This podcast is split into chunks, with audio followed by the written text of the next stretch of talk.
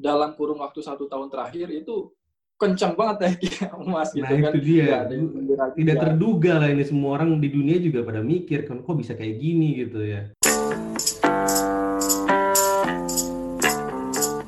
Alright, welcome semua di Geo Insight, di mana kita akan membahas berbagai macam masalah dari perspektif ilmu kebumian. Nah, bahasan kita hari ini mungkin rada berbeda. Kita akan ngelakuin hal yang dulu pernah ada nama sesi celotehan alis atau Avel Holis. Tapi hari ini kan bukan Mas Holis sama Mas Holis dan Mas Avel. Ternyata sekarang ada gua, Bowo, dan juga tentu saja legend kita, Mas Avel Giansa. Betul. Jadi gua udah kasih nama nih Mas. Halo. Untuk bahasan hari ini. Apa tuh? Bahasan hari ini ada namanya Bopel, Bowo Apel. Bopel. Oke kan? Jadi kemarin udah dialis, alisnya dicukur jadi bopel. Nah, inilah bahasan-bahasan baru gimana kita biar lebih boleh.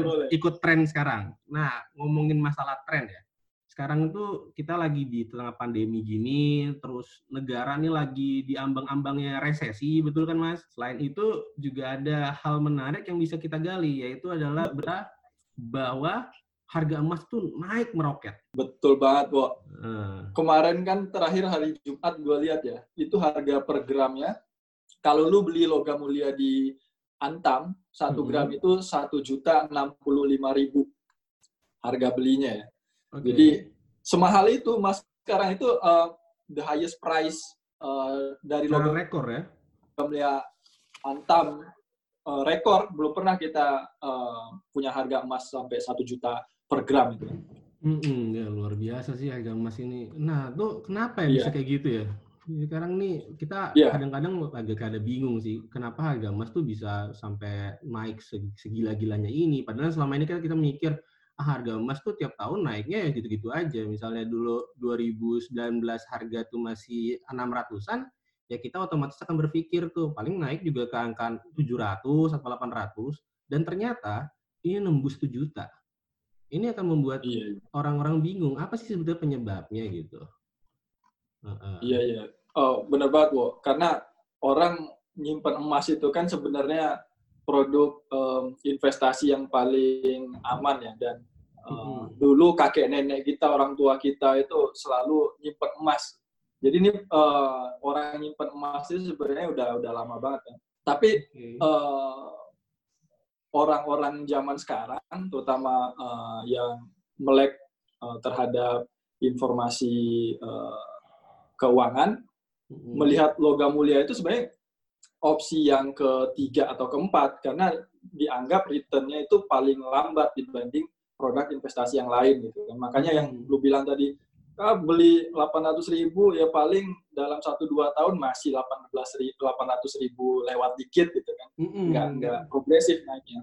Betul. Dibanding misalkan gue investasi di saham gitu ya, atau saham kayak gitu kan. Tapi ternyata dalam kurun waktu 1 tahun terakhir itu kencang banget naiknya emas gitu kan. Nah itu dia, tidak terduga lah ini, semua orang di dunia juga pada mikir kan kok bisa kayak gini gitu ya. Iya. Tapi yang paling jamak itu kan dianggap karena emas ini merupakan safe haven ya. Jadi barang yang nggak akan terdampak oleh krisis apapun. Karena dunia sekarang sedang di ambang resesi. Betul. Bahkan beberapa negara sudah mengumumkan mereka sudah resesi. Maka investor tentu ingin mengamankan aset mereka dengan produk yang paling aman, yaitu emas. Itu emas di sini. Nah, makanya akhirnya kan permintaan terhadap emas jadi tinggi sekali. Ya, ketika permintaan lebih tinggi dibandingkan dengan produksi ya, maka harganya jadi tinggi sekali. Dan kemarin kan lu sempat bikin postingan juga kan, Wak, tentang faktor-faktornya yang naik itu ya, naik turunnya harga emas ya, yang di postingan ya. Coba lu share dikit lah, apa kesimpulannya dari postingan lu itu? Oke, kesimpulan dari yang gua riset kemarin itu emang harga emas nih naik terus nih gara-gara kondisi global yang tidak menentu sekarang ini. Contohnya kayak kita lagi di ambang-ambang resesi, terus geopolitik kita juga lagi masalah, ada Amerika lawan China gitu ya, lagi trade war lah nih. Jadi semua investor tuh jadi lagi jaga-jaga. Yang tadi dibilang Mas Afel bahwa emas nih sebagai safe haven itu betul sekali, karena emas tidak akan jadi inflasi ya. Dia tidak value-nya itu tidak hilang, tidak seperti duit. Duit itu gampang sekali dia tiba-tiba hilang saja ya, value-nya di situ. Makanya itu emas ini lagi getol-getolnya nih permintaan dari publik karena ketakutan akan terjadinya inflasi. Dari nilai tukar dolar Amerika pada spesifiknya gitu, Mas. Nah, jadi memang kan harganya ini harga lagi naik terus, tapi ada kondisi di mana harga ini akan jadi harga yang ngebubble gitu. Jadi harganya akan overvalue juga, di mana harga emas akan turun lagi. Tapi sampai sekarang sih sepengetahuan aku research ya, harga emas masih diprediksi akan naik terus sampai sekarang kan $1,000, bisa sampai $2,000 sampai $3,000. Jadi apakah ini masih waktu yang tepat, Mas? Kalau Mas mau investasi emas mulai dari sekarang? Oh iya, paling tepat tuh investasi emas atau logam mulia tuh sedini mungkin ya. Kalau lu udah beli logam mulia dari tahun 2015, sekarang lu udah ngerasain manfaatnya sebenarnya. Tapi kalau lu belum punya logam mulia, ya prinsip dasar perdagangan itu kan belum beli di harga murah, jual di harga mahal kan. Betul. Dan kalau sekarang masih naik terus, ya nanti aja tunggu agak turun dikit baru lu beli gitu kan. Jadi namanya grafik harga emas kan nggak tiap hari naik, pasti ada satu waktu dia akan turun dulu untuk kemudian dia naik kembali. Jadi pas dia turun, kalau lu mau beli aja di situ, karena kalau lu percaya bahwa trennya akan tetap naik lagi di beberapa waktu ke depan ya beli aja. Oke, berarti balik lagi ke ini ya, risk appetite orang-orang masing-masing ya. Kalau orang lihat itu sebagai opportunity, kalau harga emas ini memang bisa tembus sampai 2 juta per gram ya, itu mungkin jadi opportunity untuk investasi bisnis juga, betul sih. Karena emas ini ada fun fact-nya nih. Ternyata emas itu bisa di-convert langsung ke US dollar. Dia bahkan adalah nominalnya itu ada gitu. Dia ada kalau dikonversi dia ada XAU. Jadi dia juga bisa dianggap adalah mata uang gitu ya, emas ini. Beda sama logam-logam lainnya. Iya. Bicara kalau ngomongin investasi ya, Wo ya. Mungkin ada pertanyaan juga soal lebih untung investasi logam mulia emas atau investasi saham perusahaan emas, katakanlah Antam. Kalau kayak betul sih. Antam yang produksi. Kayaknya sahamnya kan kemarin jatuh juga tuh Antam per Maret.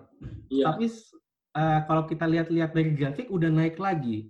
Gimana ceritanya tuh Mas Afel? Katanya kemarin sempat ini nih, merincikan saham Antam tuh perubahannya drastis sekali sampai posisi 6 bulan terakhir ini. Iya. Jadi gue sempat lakukan exercise singkat lah. Contoh aja nih, gue sama lu ya tahun 2015, 5 tahun yang lalu kita punya duit 10 juta nih. Oke. Kita punya duit 10 juta, gue memilih untuk membelikan 10 juta tadi logam mulia Antam nih. Gue dapat 18 gram karena harga emas pada waktu itu 2015 adalah 550.000 per gramnya. Okay. Jadi gue dapat 18 gram. Sedangkan lu duit 10 jutanya lu beliin saham ANTM. Oke. Okay. Produsen emasnya Antam lah ya. Itu harganya di tahun 2015 sekitar Rp992 per lot. Jadi lu dapat 10.000 lot saham Antam. Nah, per hari ini, kita lihat nih, lebih untung mana ya. Okay. Per hari ini, duit gua dari 10 juta tadi, tahun 2015, sekarang jadi 17,5 juta. Jadi 17,5 juta, oke. Kenaikannya? Kenaikan gua sekitar 15% per tahunnya. Oke. Nah, sedangkan duit lu sekarang, jadi 900.000. Lu bangkrut ya, jadi ya. Malah rugi. Kenapa bisa gitu ya? Kayak terlalu volatile. Iya benar. Kalau lu invest di emas, lu nggak peduli naik turun, pasti trennya akan naik. Memang pelan. Dia baru kencang kan dalam 1 tahun terakhir lah ya, baru naiknya signifikan sekali.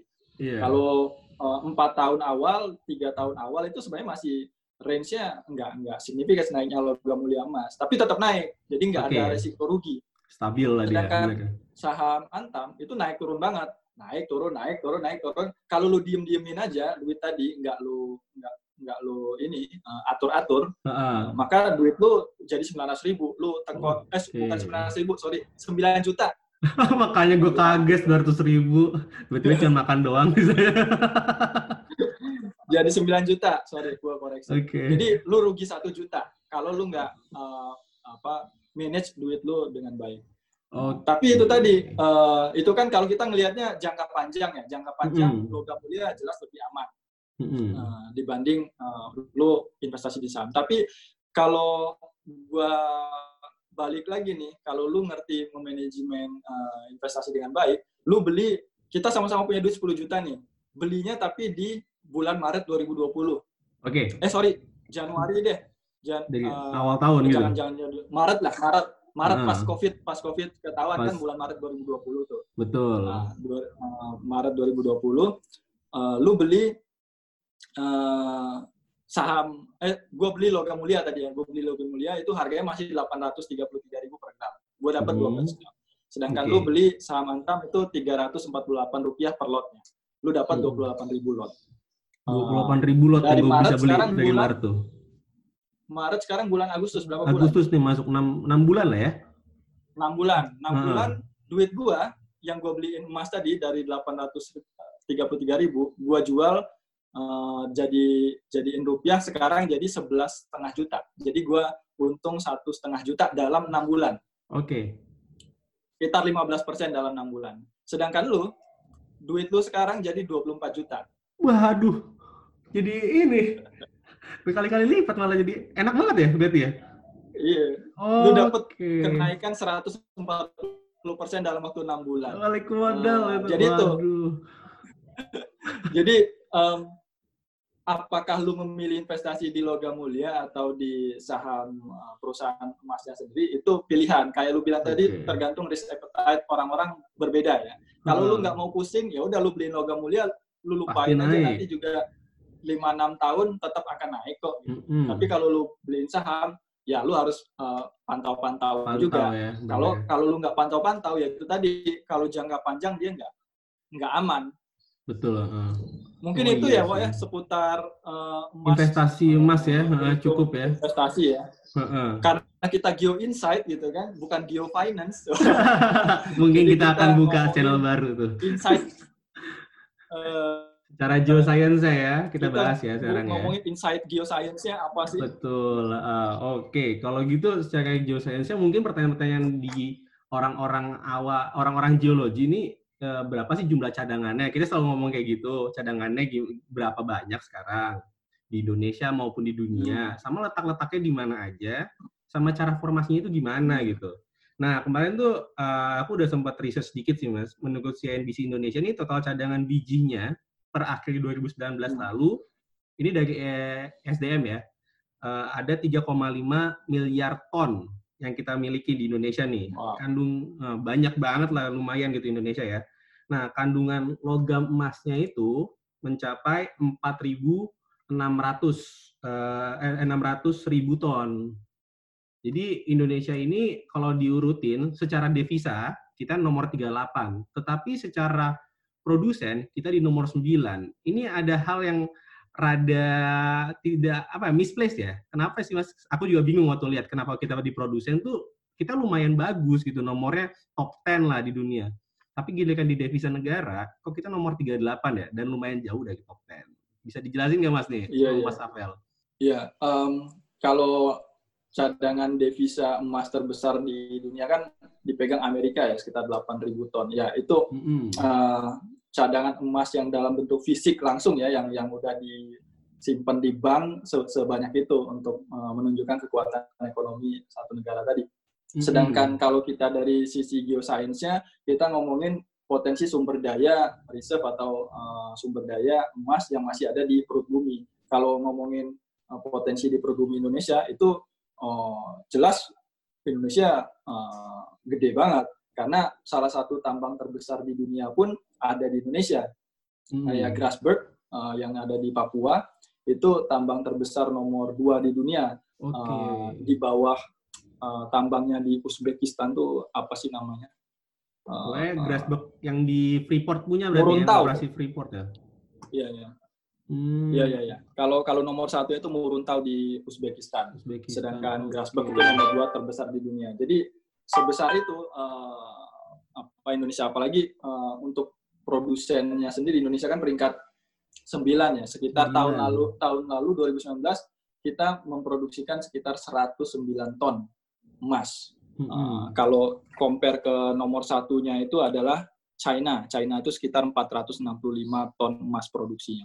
Okay. Nah, jadi Indonesia kaya akan emas, walaupun bukan yang paling kaya, tapi dia punya potensi yang cukup besar ya sumber daya kita ya. Oke. Okay.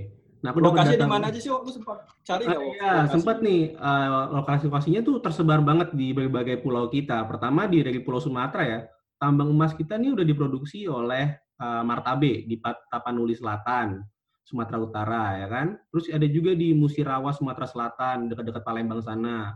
Terus ada juga tambang sawah di Bengkulu. Nah, ini kampungnya siapa nih? Apeliansa Bengkulu. Kan? Bengkulu itu ada kan? Ada fun fact juga, Wo. Oke. Okay. Fun fact juga di Bengkulu nih. Bengkulu itu dia punya tambang emas tua namanya di daerah Terjang Lebong ya, daerah Lebong di salah satu kabupaten di Bengkulu. Yang emasnya itu dijadikan Monas, yang di pucuk Monas itu emasnya didatangkan dari tambang emas di Lebong Bengkulu.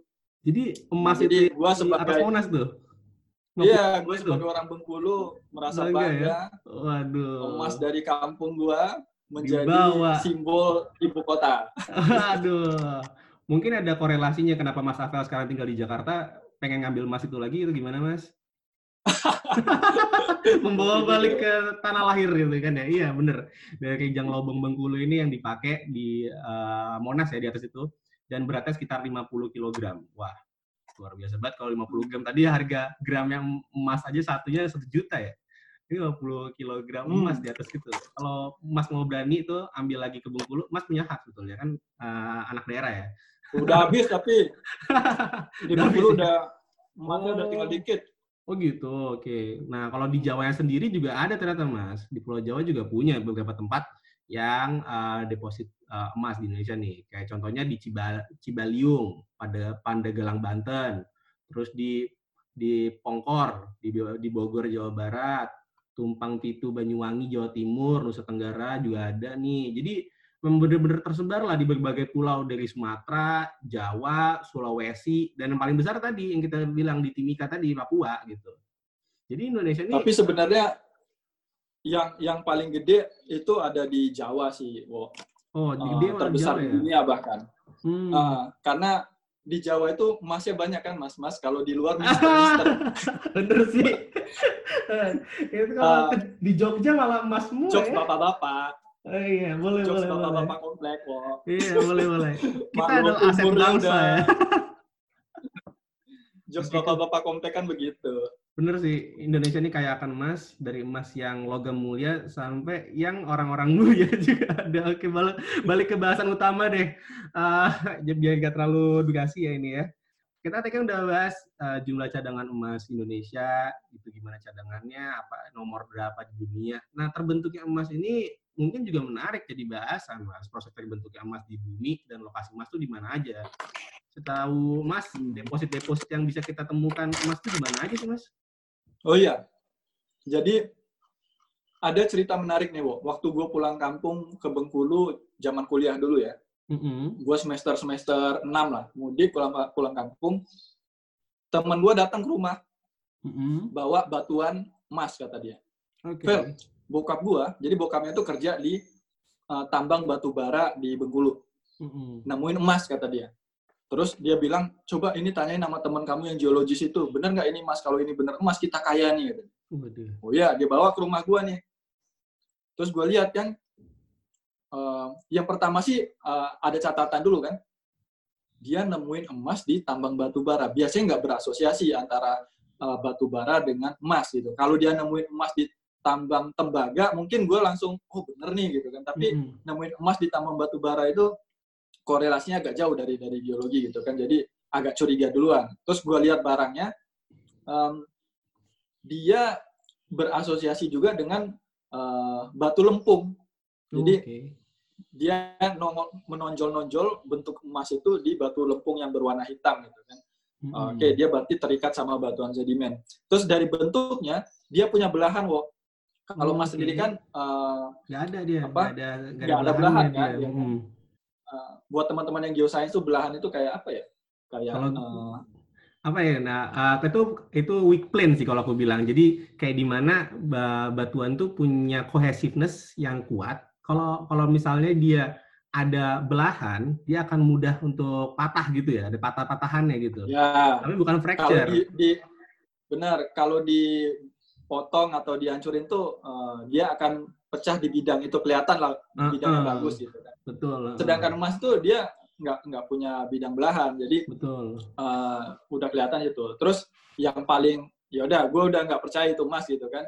Yang paling clear lagi, kita tinggal lihat ceratnya. Cerat itu kalau kita menyayat batuan tersebut, keluar serbuknya. Serbuknya kita lihat warna apa. Kalau emas kita sayat, kita kasih cerat, nanti serbuknya harusnya berwarna emas juga. Sedangkan itu pas gue cerat, keluarnya serbuknya warna hitam. Jadi tampilan luarnya emas, pas gue cerat warnanya hitam. Jadi ternyata itu mineral pirit. Memang bentukan warnanya emas, tapi emasnya itu emas pucet warnanya. Kalau mineral emas asli kan dia emasnya mengkilap ya, terang, cerah. Jadi gue bilang, sorry bro, ini bukan emas, jadi lu nggak jadi kaya. Iya, jadi dia kayak ketipu dengan bentuk fisikal aja ya. Ya, jadi mungkin buat teman-teman yang non-geoscience juga ketika ketemu benda-benda mineral di alam yang terlihat seperti emas, ya kita harus cek dulu sih, bahwa tidak semua mineral atau batuan yang berwarna gold tersebut merupakan emas. Jadi ada beberapa tips dan trik, kayak tadi kita tinggal lihat belahannya ada apa enggak, kita cerat warnanya, ceratannya emas atau hitam, itu yang cara kita membedakan emas secara praktikal di kehidupan sehari-hari ya. Karena emas sendiri terbentuknya itu kan sebenarnya lebih banyak di gunung-gunung ya, kayak tadi lu bilang gunung di Timika atau Grasberg tadi, atau di Jawa Barat ada gunung Pongkor. Karena dia terbentuknya berdasarkan hasil proses pemanasan fluida di bawah permukaan yang dekat dengan magma. Jadi ada proses hidrotermal namanya kan. Nah, proses fluida tadi yang dipanaskan oleh magma di bawah permukaan yang mengalir ke atas, kemudian mengalami pendinginan kan. Nah, dia selama mengalir dari perut bumi menuju ke permukaan, itu kan dia membawa mineral-mineral yang ada di dinding-dinding gunung tersebut kan, sehingga ya terbawa di situ, ada emas ada kuarsa ada tembaga gitu kan. Kemudian pas mendingin dia terjebak sebagai urat biasanya kalau yang di gunung gitu kan. Makanya kita ngelihat emas itu kadang dia sebagai urat-urat di dalam satu tubuh satu tubuh mineral yang besar gitu kan. Kemudian selain di gunung kita biasanya nemuin di sungai-sungai, makanya kita lihat tambang-tambang rakyat itu biasa ngaduk-ngaduk. Yang bisa di filter gitu ya. Digodok gitu lah orang-orang. Benar, dia punya alat, dia stop di sungai, terus dia ayak-ayak untuk dapetin deposit emas. Itu yang terbawa oleh sungai, namanya emas endapan placer. Biasanya di dua tempat itu nyari emas. Gitu. Nah, kalau penjelasan lebih ilmiahnya gimana, Wo? Lu kan kuliah di Australia tuh, banyak emas. Dan baru lulus, harusnya lebih fresh tuh. Oke, kalau secara ilmiahnya ya, seingat gua dan based on research juga. Tadi kan Mas lagi. Ya, maksudnya Mas Avel ya. Bener sih, ternyata emang di Jawa ini paling banyak ya emasnya ya. Oke, terbentuknya itu emang dari hidrotermal yang tadi pemanasan aqua solution ya, atau fluida ya. Dia pemanas dan akhirnya kena boiling point, akhirnya terbentuklah emas-emas itu. Ternyata ada bisa dijabarin lagi nih contoh-contoh hidrotermal tuh. Endapan emas bisa dibeda-bedain, seenggaknya ada 5 tempat depositnya. Pertama nih aku akan membahas di mana endapan epitermal atau porfiri. Jadi sebagian emas yang endap di Indonesia ini dihasilkan pada jenis emas ini loh, di epitermal ini. Lebih kurang produksinya sekitar 13% produksi emas dunia dihasilkan dari porfiri deposit atau endapan epitermal ini, Mas. Ya, tadi kan endapan ekvithermal ini pada umumnya juga didapat di urat-uratnya tuh tadi Mas sempat ngomong ya, bisa kelihatan dari urat-uratnya ya. Urat-urat karbonat terbentuk di sekitar suhu 150 sampai 300 derajat Celcius dengan pH yang sedikit asam. Nah, kalau emas itu udah terbentuk, dia nggak akan terbentuk sendiri. Biasanya di aktivitas hidrotermal ini akan dibawa oleh quartz vein, ya kan? Di quartz vein itu akan mengendap logam-logam yang juga ikut mengendap seperti tembaga, terus juga ada wolfram, molybdenite, sama timah, Mas. Oke, jadi perbedaan emas epithermal dan porfori adalah endapan mineral hidrotermal yang umumnya didapatkan pada batuan porforik itu seperti diorit, monzonit, dan tonalit. Itu jenis-jenis batu yang bisa kita temukan di kondisi endapan porforik ya, porforik deposit ya. Nah, kalau berikutnya tuh aku ada juga yang endapan metamorfogonik. Endapan emas jenis ini merupakan endapan emas yang berasosiasi dengan batuan metamorf. Jadi dia bereaksi dengan kondisi metamorfisme ya, terbentuk dari batuan asalnya. Contohnya misalnya tadi batuan lempung yang mengandung emas. Ternyata bisa juga gitu. Endapannya jadi gara-gara metamorfik, terus kelihatanlah urat-urat itu kuarsa gitu kan, bisa juga ngebentuk emas gitu. Oke, berarti kalau yang paling jamak itu kita temukan sebenarnya endapan porfiri tadi ya sebenarnya. Walaupun ada yang lain gitu kan. Yang paling jamak ditemukan adalah porfiri sebagai hasil dari proses hidrotermal yang menghasilkan urat-urat kuarsa ataupun urat mineral yang berasosiasi dengan emas lain. Nah, yang biasa ditambangkan yang kayak gitu ya, Bu ya. Dan juga kalau tambang rakyat biasanya endapan placer tadi di sungai-sungai. Jadi kalau nyari emas itu sebenarnya kalau nggak di gunung ya di sungai biasanya kan. Betul. Iya. So far yang bisa kita bahas soal celotehan Bopel hari ini itu kali ya, Wo ya. Iya mungkin ya. Kalau emas ini pada umumnya itu bisa dibentuk ya pertama satu dari ini ya tadi ya, intrusi related tadi dari veins, terus dia ngebawa kandungan emas yang juga biasa dibarengan tuh sama tembaga juga sama perak ya kan. Yang kedua kayak tadi tuh yang Mas pernah yang bilang ya bisa placer deposit juga, jadi kebawa di aliran sungai yang ngebawa bersama juga gravel-gravelnya yang biasa kita lihat di video-video itu orang-orang nyaring-nyaring itu emas beneran juga. Jadi kandungan emas ini bisa ditemukan di berbagai tempat dan biasanya ya paling sering itu di dekat magmatic source lah. Karena kita perlu fluida yang panas untuk ngebentuk emas ini gitu. Betul.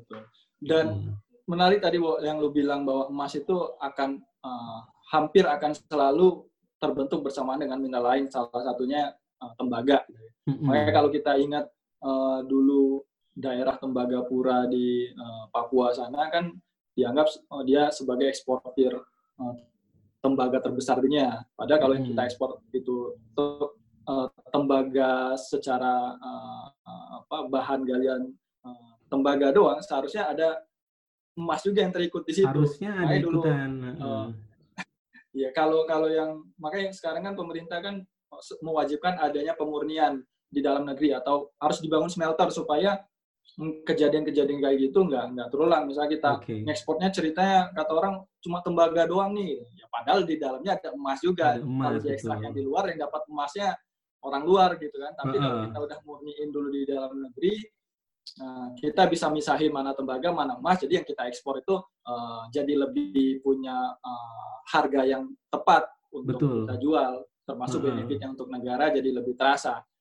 Untuk itu ya kita dukung sih adanya pembangunan smelter di Indonesia, ya, walaupun progresnya lambat ya. Karena ternyata untuk jangka panjang bakal menguntungkan ya, punya smelter sendiri gitu ya. Untuk jadi spesifik ya dia bentukannya. Jadi kita bakal ngirim barang bener gitu. Jadi nggak ini lagi banyak barang-barang kekayaan nasional nggak dicuri secara tidak sengaja ataupun disengaja ya. Gitu ya. Karena kita yang salah ya. Perhitungan pajaknya kan beda tentu kan. Betul. Ekspor tembaga doang sama tembaga plus emas kan perhitungan pajaknya pasti beda. Ya sekian kali Wo ya obrolan siang kita hari ini. Kali ini lumayan panjang dari bentuk tadi investasi emas sampai secara Geo Insight-nya juga ya. Oke, mungkin kan kalau ini kan baru celotehan bopel-bopel aja nih, celotehan kita nih. Mungkin ke depannya kita mau kasih tahu nggak sih kita mau collab lagi sama siapa untuk biar lebih ini? Iya, ya, kita sempat kontak sama orang pegadaian. Jadi ada tema menarik sih, Wo. Kita kan ngomongin emas, harga emas sudah jelas lah, fix di pasaran, harganya ada yang nentuin. Tapi pas kalau gue ngomongin kemarin waktu hype-nya batu akik gitu kan, atau batu mulia yang lain gitu, itu siapa yang bisa nentuin harganya gitu. Tiba-tiba batu akik yang berwarna motif naga itu dihargai 1 miliar, itu siapa yang bisa menghargai itu? Gitu. Ternyata ada institusi yang punya metode untuk mengukur harga batu mulia lain selain emas tadi gitu. Jadi gue pikir menarik kalau Geo Insight ngebahas itu, karena apalagi cewek-cewek yang biasa mengoleksi batu permata gitu kan, itu ternyata ada metode khusus untuk menghitungnya, dan itu pegadaian punya, makanya lagi kita kontak. Dan tema-tema lain sih kita harapin teman-teman pendengar Geo Insight bisa kasih kita suggestion ya, kira-kira apa sih yang menarik untuk kita angkat, karena so far kita sekarang masih agak slow pasca ini Idul Adha gitu. Iya. Jadi ya udah kita isi kontennya dengan ngobrol bopel aja dulu kan. Iya, bopel. Alis bopel, nanti kita bisa buat yang lain-lainnya lagi. Oke. Mungkin cukup ya Mas gitu ya Mas untuk celotehan hari ini ya. Siap. Semoga bermanfaat bagi para pendengar Geo Insight. Nah, tadi kayak Mas Apel bilang, kalau kalian punya saran untuk channel kita atau suggestion untuk bahasan apa sih, langsung aja DM kita di Geo Insight ID di Instagram ataupun di Twitter kita. Kami akan sangat senang banget untuk dapat masukan tersebut. Oke, sekian dari kami. Saya Bowo. Saya Abel. Iya, celotehan bopel cukup sampai sini. Bye-bye semua. Stay safe. Bye-bye.